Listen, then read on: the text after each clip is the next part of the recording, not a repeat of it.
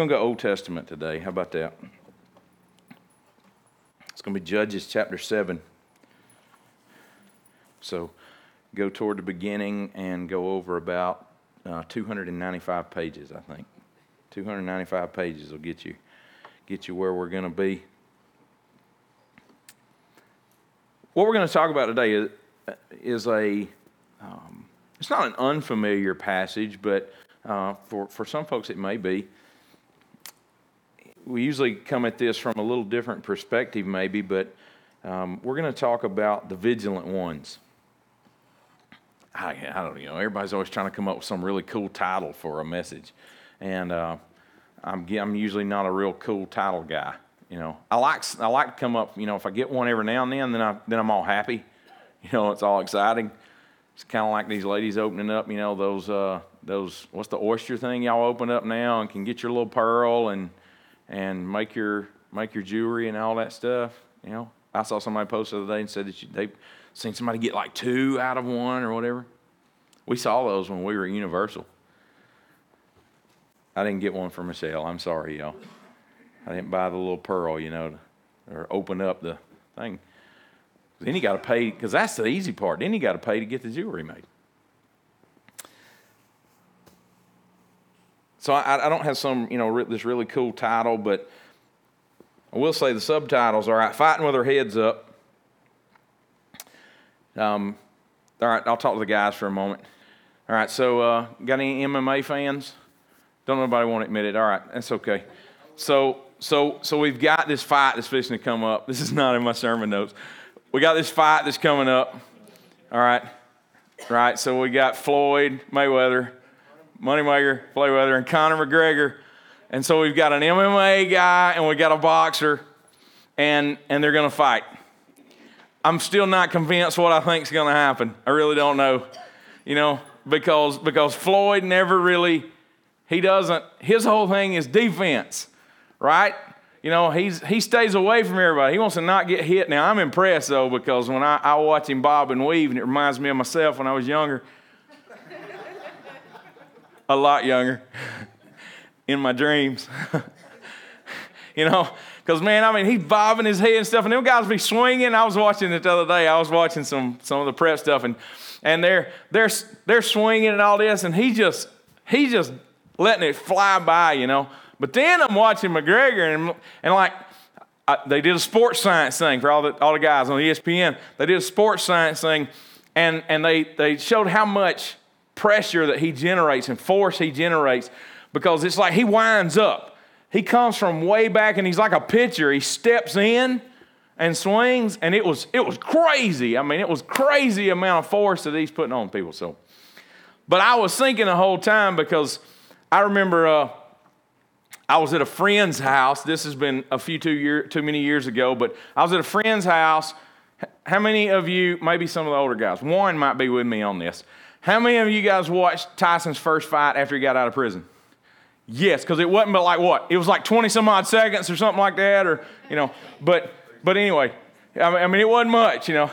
But man, I was like, because Iron Mike, I mean, man, he'd be, and he'd be, he'd be down and then, and then just like, boom, he'd hit somebody. And I watch some of these boxers sometimes because boxing kind of does, doesn't have the same flair that it used to have. I know you know, normally not going to hear about boxing during a service because it seems so unchrist-like. Um, we're just going to find a way to tie it in and fighting to be part of our message today. How about that? But you would see some of these guys and they're talking about, man, you know, if a guy leads with his jaw, man, if, if he's if he doesn't keep that jaw tucked down and keep that head and keeps them, man, if he doesn't if he'll get he'll get knocked out. But what we're going to see in Judges is a little different concept because the people that kept their head down were the people that God didn't choose. It was the people that kept their head up. So, contrary to boxing philosophy, we're going to talk about fighting with our heads up. So, Judges chapter 7, verse 1 through 8. Here we go. Wouldn't you love to have this name, Jerubbaal? That'd be pretty awesome, wouldn't it? They could just call you Jeru. That's what I'd go with. That actually is pretty cool, you know, I mean, Jeru. All right. Jerubbaal, that is Gideon. I'd rather go with my middle name or whatever, Gideon. And everyone who was with him got up early and camped beside the spring of Harod. The camp of Midian was north of them, below the hill of Moreh in the valley. The Lord said to Gideon, You have too many people for me to hand the Midianites over to you, or else Israel might brag, I did it myself. Now announce in the presence of the people whoever is fearful and trembling may turn back and leave Mount Gilead. So 22,000 of the people turned back, but 10,000 remained. Then the Lord said to Gideon, There are still too many people. Take them down to the water, and I will test them for you there. If I say to you, This one can go with you, he can go. But if I say about someone, This one cannot go with you, he cannot go. So he brought the people down to the water, and the Lord said to Gideon, Separate everyone who laps water with his tongue like a dog. Do the same with everyone who kneels to drink. The number of those who lapped with their hands to their mouths was 300 men, and all the rest of the people knelt to drink water. The Lord said to Gideon, I will deliver you with the 300 men who lapped and hand the Midianites over to you. But everyone else is to go home. So Gideon sent all the Israelites to their tent, but kept the 300 who took the people's provisions and their trumpets. The camp of Midian was below him in the valley. Let's pray over the word. God, thank you for your word. Thank you for your promises. Thank you for who you are. God, help us to get something out of this today, to see something in your word that is not just educational, it's not just historical, but God, it actually does something for us in our lives today. Because you're not the God of the past, you're not the God of what used to be, you're not the God of, of things that happen and were historical. You're the God of all things, which includes us today and our lives in this moment. And God, we need to know how to get through this thing called life. God, we don't just need to know what somebody else did and what's in a history book. We need to know what that means for us today. So, God, I pray that you'll help us to see that and you'll help change something in our way of thinking and our approach to life for us to see what it is that you want to do in us and through us and to us. And God will give you all the praise. We just pray and believe these things in the name of your Son and our strong Savior, Jesus Christ. And church together said, Amen. Amen. All right, so let me give you a little backstory on what's happening here. So, if we went back into Judges chapter 6, what we would see is that there is this real problem in Judges chapter 6, verse 1. And here's what it says The Israelites did what was evil in the sight of the Lord. There's where it starts. They were doing evil in God's eyes. What God had laid out and planned and established for them to do, they were doing something totally contrary. And to the point that the second part of that verse says, So the Lord handed them over to Midian seven years and they oppressed Israel. Here's what was going on for seven years in a row, and this would have been the eighth year, but for seven years in a row, annually, the Midianites would raid Israel. They would get together, they would come in, they would cross the River Jordan, and they would attack Israel. They would plunder, they'd take everything they had, they would take all their, their crops and all this stuff. And so, seven years in a row, this has happened. This is going to be the eighth year that they're about to be raided once again. And I, as I was going through that thought process, it, well, I need to tell you something else first. So, who's Gideon? Gideon is this guy, he's, he's not super well known, but he's apparently known by enough people in some different tribes that when God calls him, he does have a following that comes after him. But Gideon ends up becoming a judge because this is before Israel starts having kings. You'll see it in order in the Bible. You get judges and you got kings and you got all this other stuff that'll happen. So he ends up, he's going to be a judge, he's going to be a warrior, he's going to be a prophet. But God decides to call Gideon to say, Look, I, I want you to be the agent through which I deliver my people. We're going to get past this annual raid this time. I've Let you be seven years, but here in this eighth year, we're, we're going to stop this thing, but I'm going to do it through you. So Gideon must be this awesome dude that is like Conor McGregor. Because, you know, everybody was short back then. So, so, so he's like got to be this awesome guy that, that is like just warrior known. You know, he's going to be out here beating his chest and yelling, and everybody's going to be like, hoorah, you know, all that. Right? Right one? Hoorah! All right. Okay, all right. I was trying. It's not that, it's not that good coming from me. You would think that's who this guy must be, that God's going to pick somebody who's super well known, he's, he's a mighty warrior and all stuff. When God sends the angel to find Gideon, Gideon is threshing wheat in a wine vat. And the Bible says that in, in, in chapter 6, it says that the reason that he's in the wine vat and we're not talking about like he's in some little, you know, vat. He's in this big thing where they're, they're, they're pressing, you know, grapes and all of this and, and generating, you know, the initial juice and stuff to be able to ferment to become wine. The Bible says that the reason he's doing it is because he's hiding.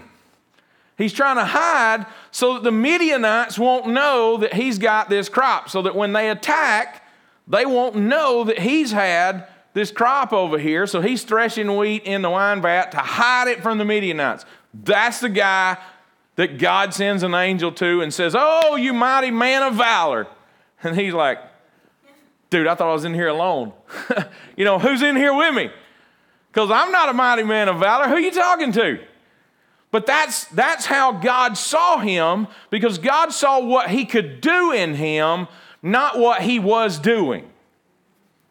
Somehow you needed that. That was good. I, I don't care who came up with that. That's just out of God's word. But sometimes you look at yourself and you see what you're doing, and when God says He wants to do something powerful in your life, you're going, surely that can't be me because I'm not what God is saying that I am. And here's the honest truth you're probably 100% right.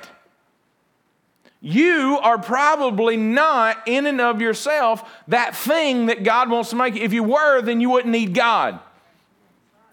But God has put into you the makings of His plan for your life and what He wants to do with you. And while you might not be able to see it, and in fact, you may be doing something that seems totally contrary to God's plan, but yet God can see you and speak into you what it is that He knows He wants to do in your life because it's about what He can do, not what you can do.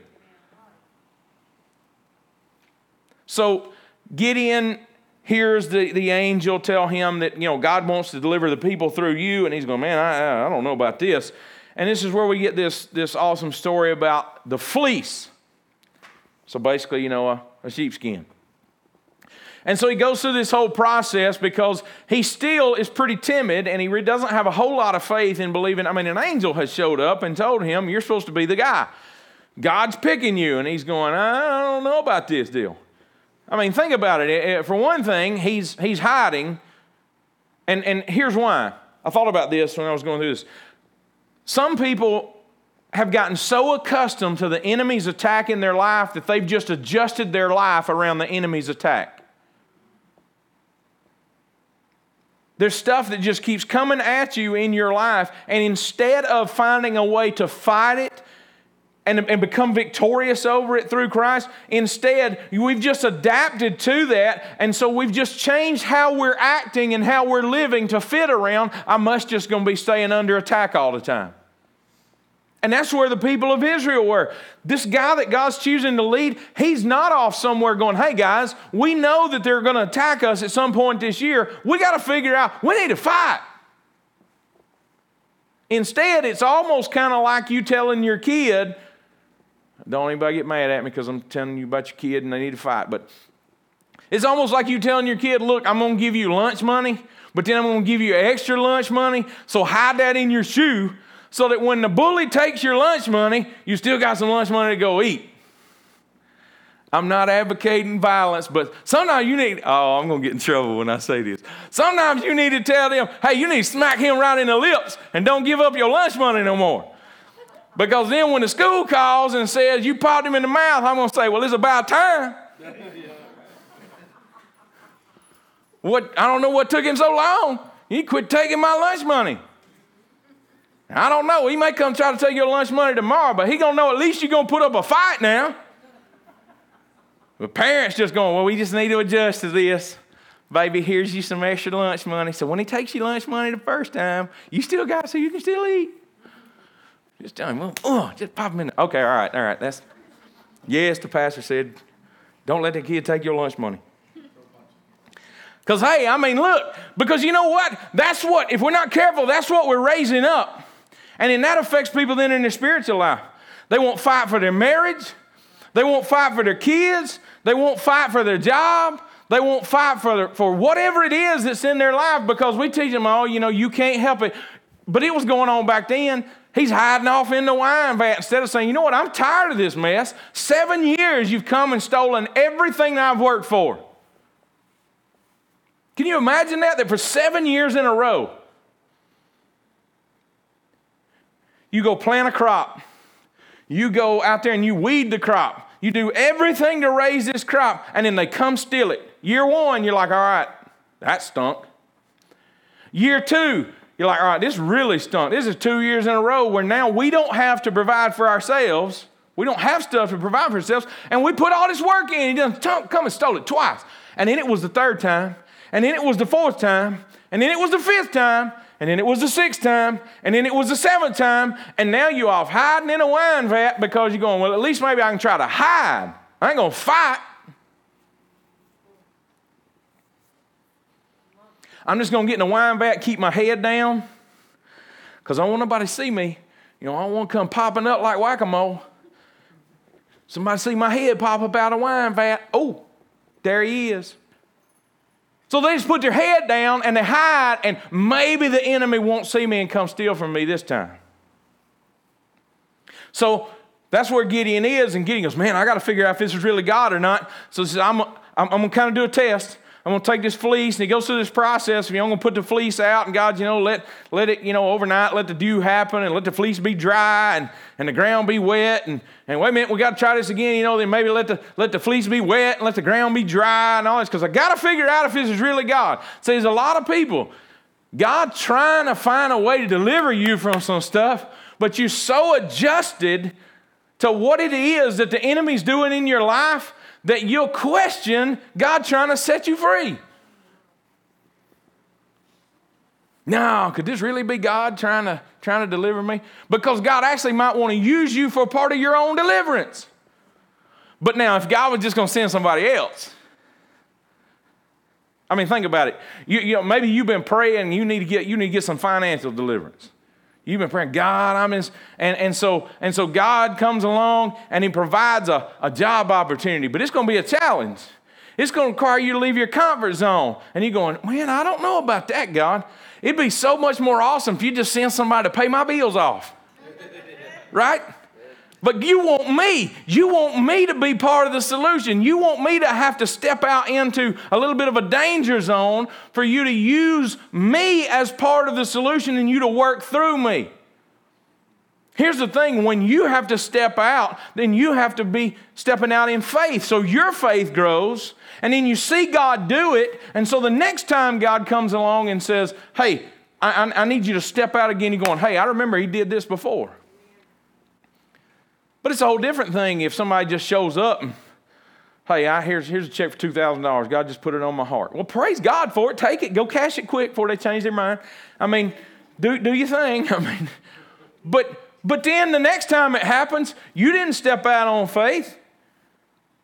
When something comes along in your life, you don't have that experience of faith. But, but that's where Gideon was like, all right, we need to test God just to make sure because, man, I'm going to pop up out the wine vat and go convince a bunch of people to follow me. And I know that I wasn't really ready to follow anybody else because that's when I was hiding in the wine vat, threshing my weed over here. And say anybody was with him. He didn't have no helpers. He's trying to keep it quiet because it's not a secret if another person knows, right? People say, Can you keep a secret? No, because it ain't a secret once you told somebody else. It's not a secret anymore. He's over by himself, just threshing wheat. I, I can just imagine. I can just see him in my mind. However, he's, he's threshing, he's trying to keep quiet. So we hiding. And we get all the way up to where he gets people following him at the end of, of, of chapter 6. Verse 34 even says, The Spirit of the Lord took control of Gideon. Look at that. See, once you start, once you start stepping out and, and, and finally agreeing to do what God's calling you to do, God will just step in and take control. Did it mean that somehow not? No. It didn't mean that, that all of a sudden he still wasn't going to go fight. It didn't mean that he wasn't going to have to be out there, but God stepped into his willingness and God started directing. And God started guiding. So, verse 34 says, The Spirit of the Lord took control of Gideon and he blew the ram's horn, and the Abiezrites rallied behind him. He sent messengers throughout all of Manasseh, and they rallied behind him. He sent messengers throughout Asher, Zebulun, Naphtali, who also came to meet him. And that's when he then goes and does his, his fleece thing. All right, got to be sure. Got to be sure. And Gideon then said to God, God, don't be angry with me. He knew, God, I got to go one more time. I'm going to test you one more time. God, don't be mad at me. I just want to be sure. And every time God, in understanding where Gideon was, in understanding that Gideon's faith was a little bit challenged and he really wanted to be sure, God responded every time.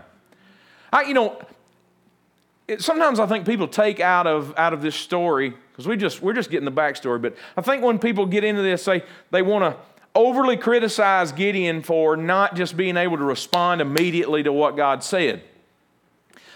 Here's the thing if I don't find God being that way, then it's unnecessary for us to be that way. Can I get an amen?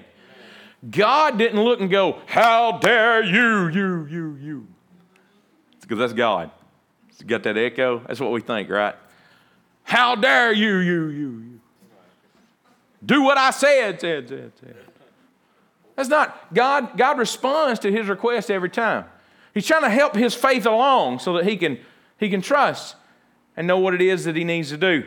And so then we hit chapter 7 where he says, He gets up early and they go camp beside the spring of Harod. The camp was below him, all this stuff. And the Lord says to Gideon, He's got, says he's got 22,000 and it's going to leave him with 10. So he's got 32,000 people. They've lined up with him, 32,000 people to go fight this fight. All right, let's fast forward a little bit so that you'll understand as we go through this. Verse 12 in chapter 7 says, Now the Midianites, Amalekites, and all the Kedemites had settled down in the valley, that's the enemy, like a swarm of locusts. And their camels were as innumerable as the sand of the seashore.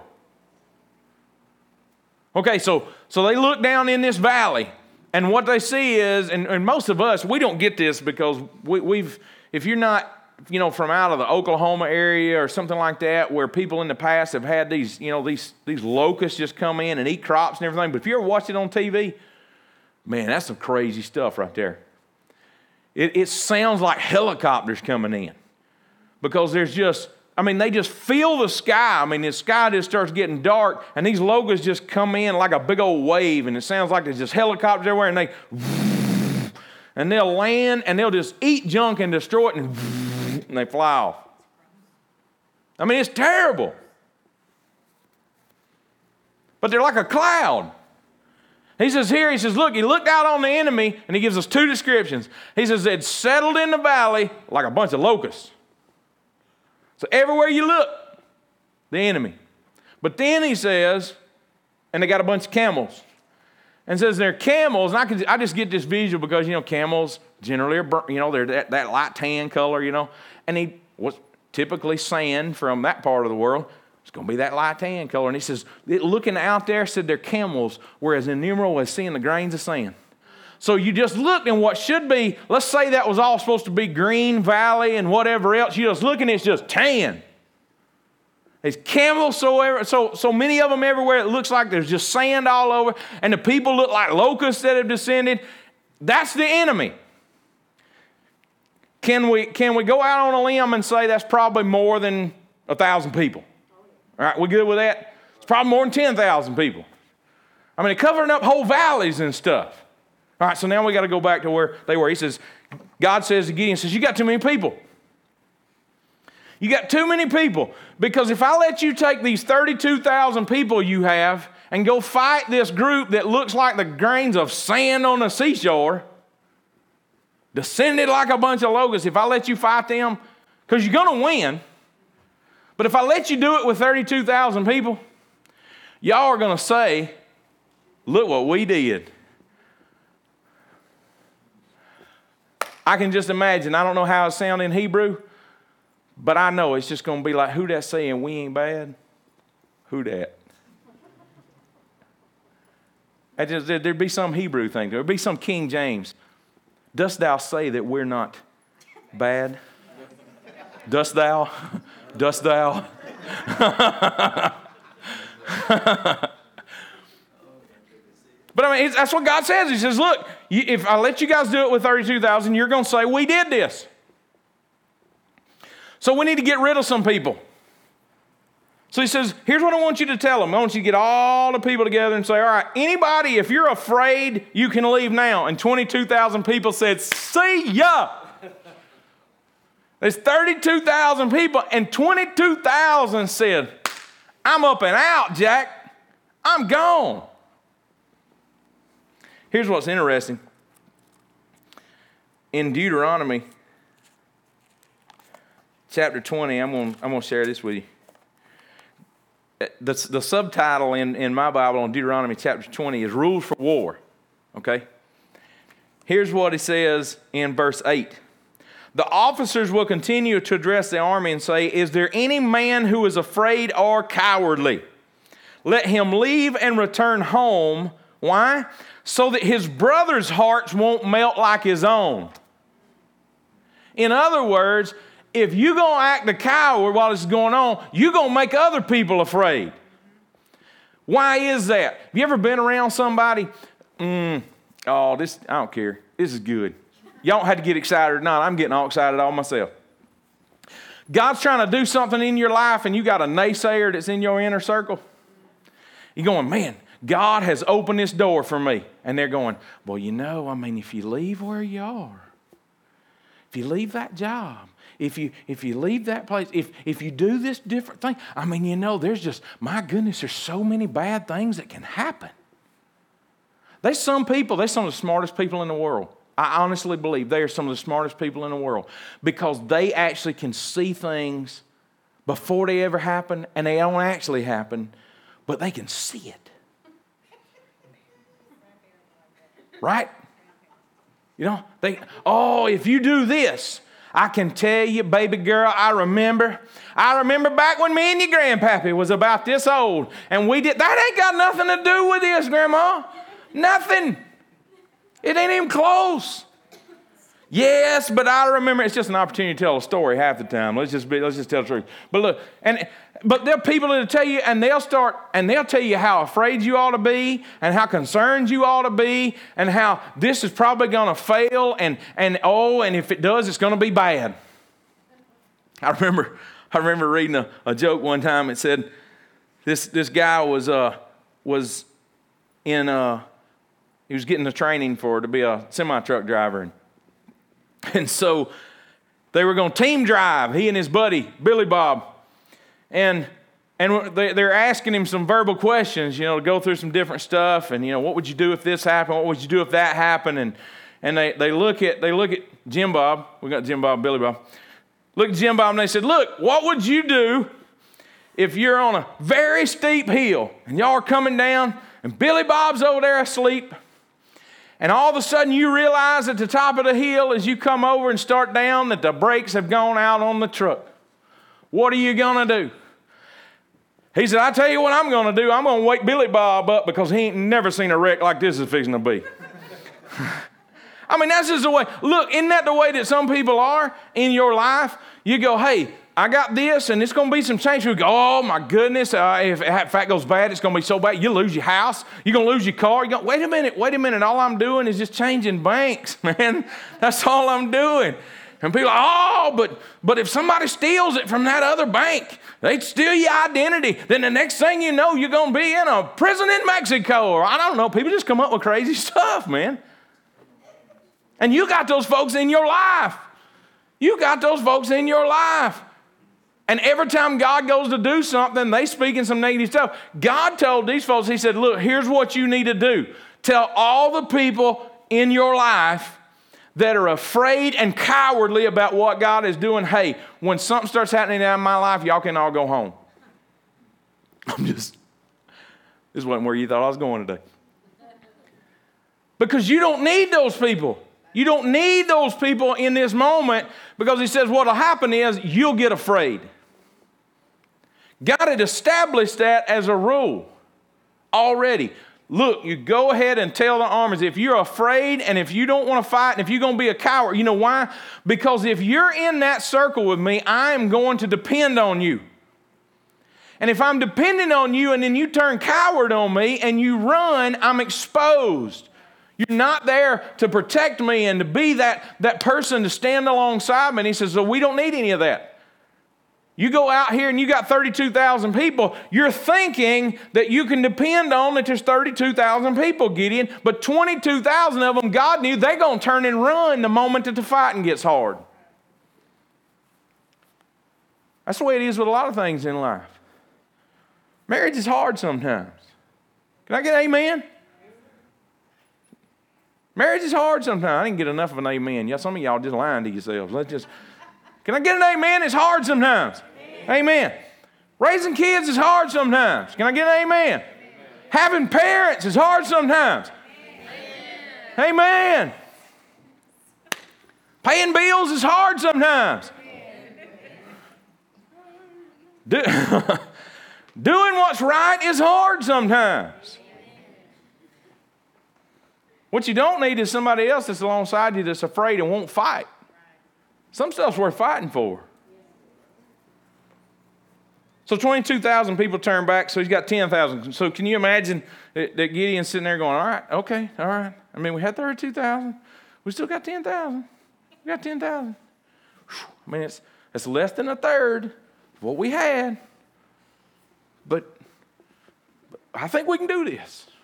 I was hiding in the wine vat. but I think we can do this. And God says, Hey, Skippy, you got too many people. I can just imagine him going, Oh, come on, God. Come on. I was in the wine vat. You sent an angel. I said yes. I was scared. You sent a bunch of people. I said, Let me put a fleece out. You answered. I said, mm. I put the fleece out again. He answered. I said, okay, we're going to do this. Got 32,000, we're going to do this. And you took away 22,000 people. Come on.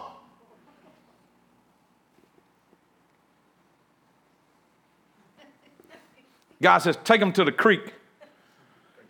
Maybe we're going fishing. I mean, that'd be kind of awesome, you know. 10,000 people, we feed them. I don't like people to go fishing. I like people to go catching because I know a lot of people go fishing. Y'all get that here in a minute. if I'm going, I'm going catching. I ain't going fishing. Anyway, well, so what they do? So so they get down there and uh, everybody, all right, man, we're at some water we can get. And the visual is that there's a bunch of people that what they do is they they get down on their hands and knees and they put their face in the water. They, they just lapping water. You know, with their tongues, he said they're, they're kind of like a dog. We have one of the loudest drinking dogs. I just want y'all to know. That stinking basset hound that we have in the house, it, it actually makes me uncomfortable. because we'll be sitting there and you might be watching a movie or something, and because her, her bowls and stuff are right there on the, on the sun porch. And, and so when she goes out there, it sounds like a cow is it's like, I mean, it's just, and I'm like, oh my word. And you can tell she's thirsty because she goes at it for a while. And it's just, and it's kind of like when somebody's smacking their lips. You know how you get, and I'm like, stop it. And she'll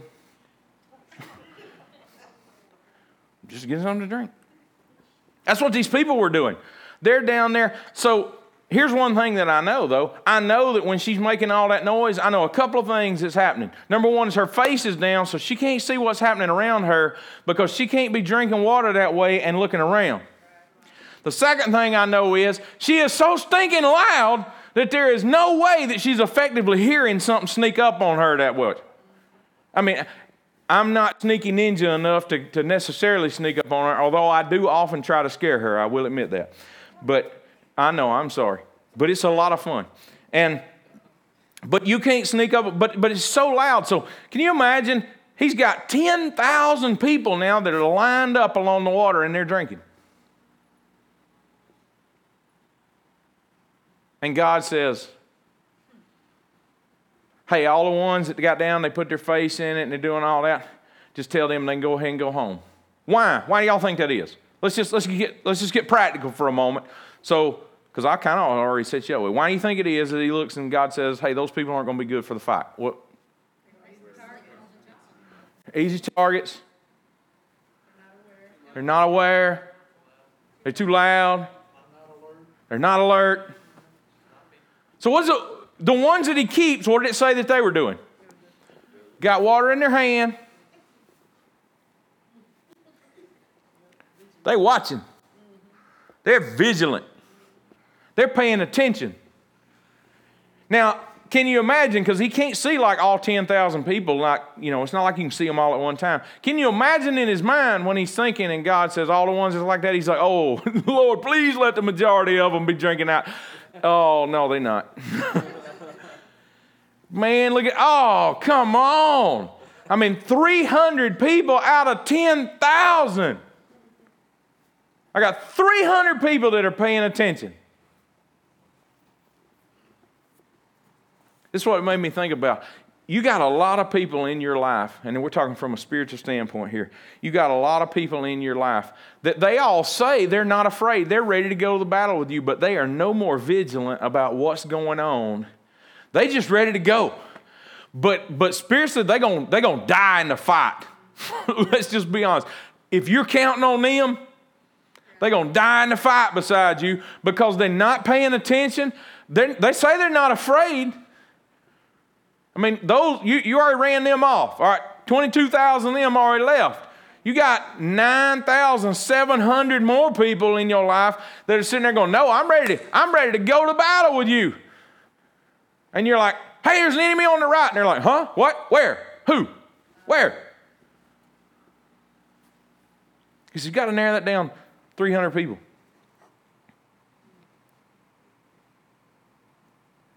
The Lord told him, said, I'll deliver you with these 300 men who lapped, and I'll hand the Midianites over to you. But everybody else, tell them just go home. Here's what's interesting to me, and I, I, I really you know, want to dig a little more into this and probably end up being a separate thought. But in that last verse in 8, he said, So Gideon sent all the Israelites to their tents, but kept the 300. And then he says an interesting thing who took the people's provisions and their trumpets.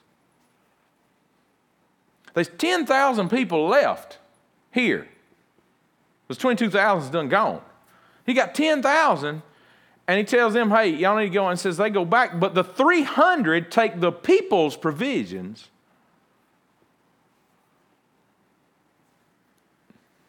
I'm still wondering. I, am still, you know, I'm not, I'm not going to preach this today, but I think there's some times in life where God's really saying, you know what? I have given people some provisions for them to get in the fight, but they're not willing to get in the fight. So I need you just to leave those provisions for some people that's, re- that's ready to fight. You need to just go ahead and go back to doing your thing, but don't try to take the provision that I gave you for the fight and take it back home where it's not going to be used for the fight. You leave that with some people that actually want to get in the fight and do what I've called them to do.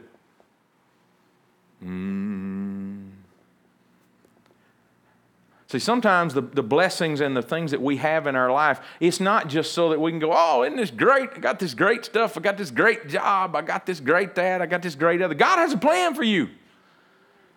The Bible says we don't wrestle against flesh and blood, but against principalities and powers, rulers of dark, all that stuff. It says it's a spiritual thing.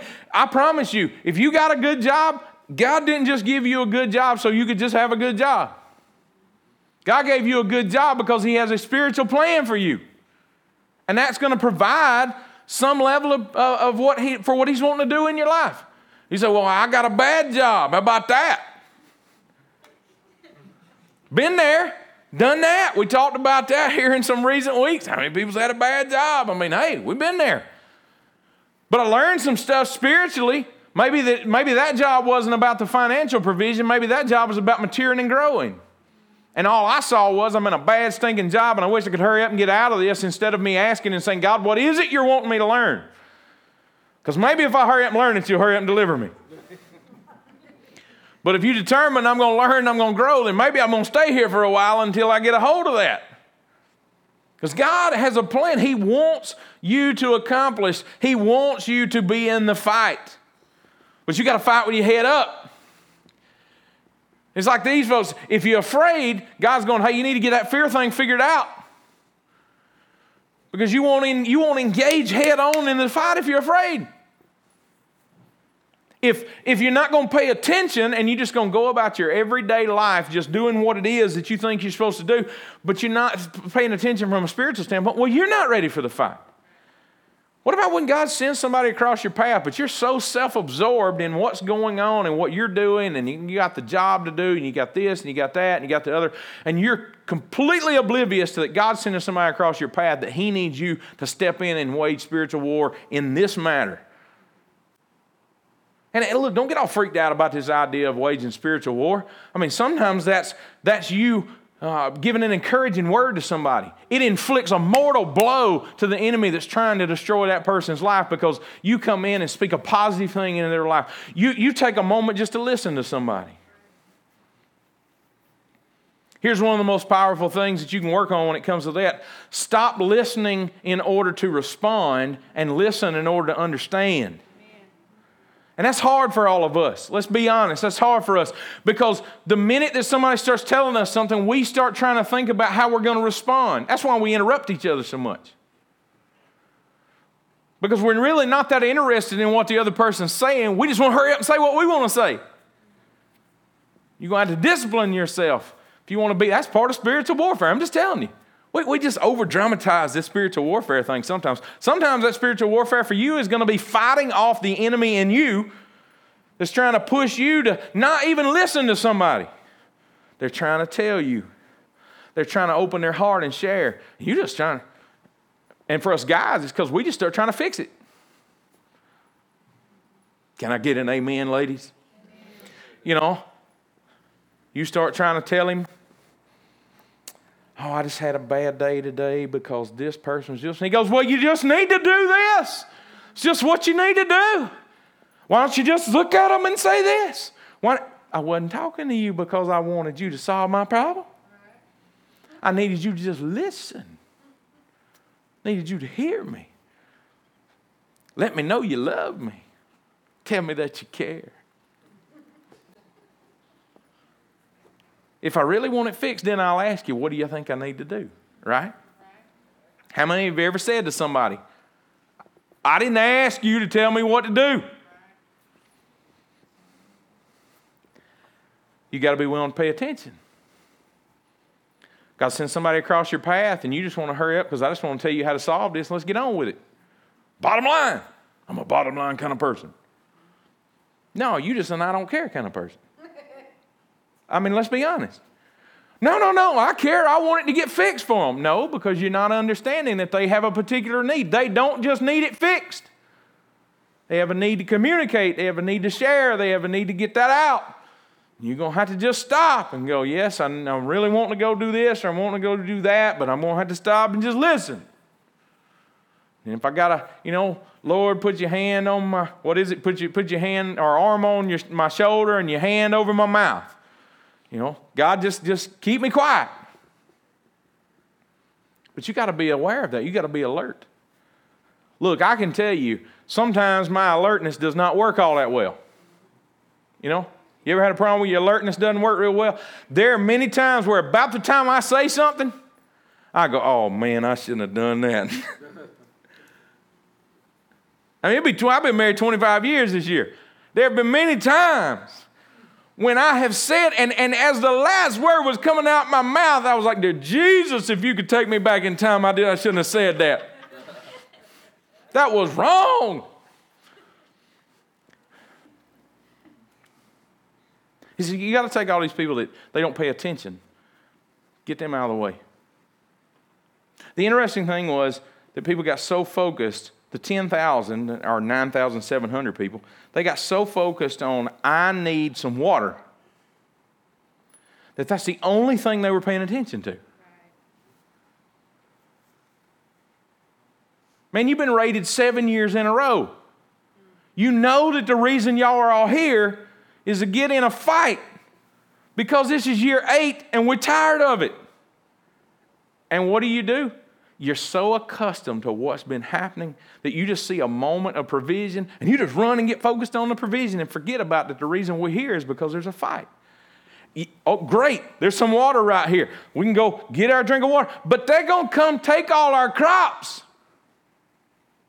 I can't tell you how many parents have neglected and not seen what the enemy was doing to their children because they were over here looking at their job, they were over here looking at something else, and the enemy was taking the thing that they had been investing into for years and years and years and years, but because they got some little old moment of provision in some other area, they stopped focusing on the things that were the most important. And if there's people in your life, that they are trying to draw your attention away from those things that are most important? And what are those things? For husbands and wives, I can tell you flat out once we get away from God, once, it, once God just has to be a given in this, then your main focus is that spouse. It is not your children. Can I get an amen? Because that's why there's so many marriages end up falling apart once the kids all grow up and move out because y'all don't know each other anymore. You haven't had any relationship with each other anymore. And now you're stuck in the house with somebody that you don't really know. And what are we going to do now? So they end up divorced because you've been focused on the you haven't been the thing you should have been investing into. Because look, it's kind of like I always tell, I always tell, I always tell young people, like these utes, these utes right here. You get out of high school, there's a lot of these people you never gonna see them hardly again. Can I get it? Oh, just make you wanna shout. You ain't gonna see some of them. So you're all worried about the in crowd, and y'all worried about, and then you're gonna get out of high school and you're gonna go and move on, and, and you're gonna see them at the class reunion. And then they bald, and they, all right, moving on. you ain't gotta worry about all that. Parents, you need to be worrying about that spouse. Love your kids. Now, that's not what we're saying, but your kids don't need to take priority over, your And guess what? Nobody else's kids needs to take priority over your kids. Church don't need to take priority over your family. But your family don't need to take priority over God. Let's not get those confused. Get stuff in, in balance. Paying attention, being alert. The vigilant ones, fighting with your head up. So it gets all the way down to 300. And God says, Now here's, here's the crew that I can go. They're the ones you need. They're not afraid. They're not neglectful. They're paying attention. They're alert, and they'll go fight. And if 300 will stay with you facing an army that looks like the grains of sand in this valley, that's 300 that you could die with if you had to. There's some cowards you can live with, but there's some heroes that you could die with. I want to tell you about the, the end of the story. I, the end of the story is good. See, sometimes we, we get so we get so caught up in the fear of what God's calling us to do and and and we're hiding and we've adjusted to the enemy. I don't know. There, there, there may be there may be some stuff in your life. I know I know that sometimes there are there are things that's been going on in your family that's been going on for so long that you've just accepted this is the way it's going to be. There's stuff going on in your marriage that's been that way. There's stuff going on with your kids that's that way. Kids, it's maybe with your brothers or sisters, and you think it's just going to be that way. and the enemy has been stealing from you. I mean, remember, that's what the Bible says the enemy comes to do. He comes to do what? To steal, to kill, and to destroy. And so he's been stealing from you. He's been taking your joy. He's been taking your kids. He's been taking relationships. He's been taking all of this stuff. And you just gotten so adjusted to it that you assume this is the way it's going to be. This is what life is. And so you're off trying to get a little bit of your blessing hiding in the wine vat, afraid that the enemy, if he notices, he'll come and he'll take it. Because you've almost gotten convinced that greater is he that's in the world than he that's in you, versus the scripture that tells us, greater is he that is in me than he that is in the world. And then you're thinking, well, I, I, I got to get all these people and surround myself. And God's going, man, I'm telling you what, there's really only going to be that handful that's going to come alongside you. Jesus is going, look, I had 12. And one of them, one of them was a devil. so I had, I had my 12. That's the ones I get around me. There's a lot that followed. I, I was feeding thousands of people, but there's 12 that followed me everywhere I went. Even they, they struggled when he got captured. They struggled. He even warned them in advance, right? And he says, Hey, the devil's desired to have you, and he's going to sift you like wheat. After all that's done, and after you've been tried and you come out, then I want you to go feed my sheep because you're going to turn your back on me. You're going to struggle. It's just that handful. First thing is, you got to decide and you got to recognize that, man, God is not saying, and, and you don't have to accept that the enemy just can have his way with me year after year after year after year. At some point, it's time to say, God, I want to be part of the solution. I'm ready to fight. I'm tired of the enemy attacking my family. I'm tired of him attacking my parents. I'm tired of him attacking my siblings. I'm tired of him attacking me or attacking my job, attacking me at school, attacking whatever it is. I'm tired of it. Some of you just ain't had enough yet, I guess. Because you ain't got mad enough yet spiritually. You ain't got mad enough to say, Get your hands off my family. Get your hands off my marriage. Get your hands off my kids. Get your hands off my job. Get your hands off my thought life. Get your hands off of the, my, my computer. And by the way, get my hands off of it. God, if you get mad enough, all that stuff, you'll, you will tackle that thing. And I, I, promise you, it won't just be that you got the broom and the door and you knock it out. God comes alongside and He's going to say, Yeah, see, I've been trying to get you to be strong and of good courage this whole time. And now that you done had enough and said, I'm through with it because I've been wanting to empower you the whole time. Fight with your head up. Let's pray.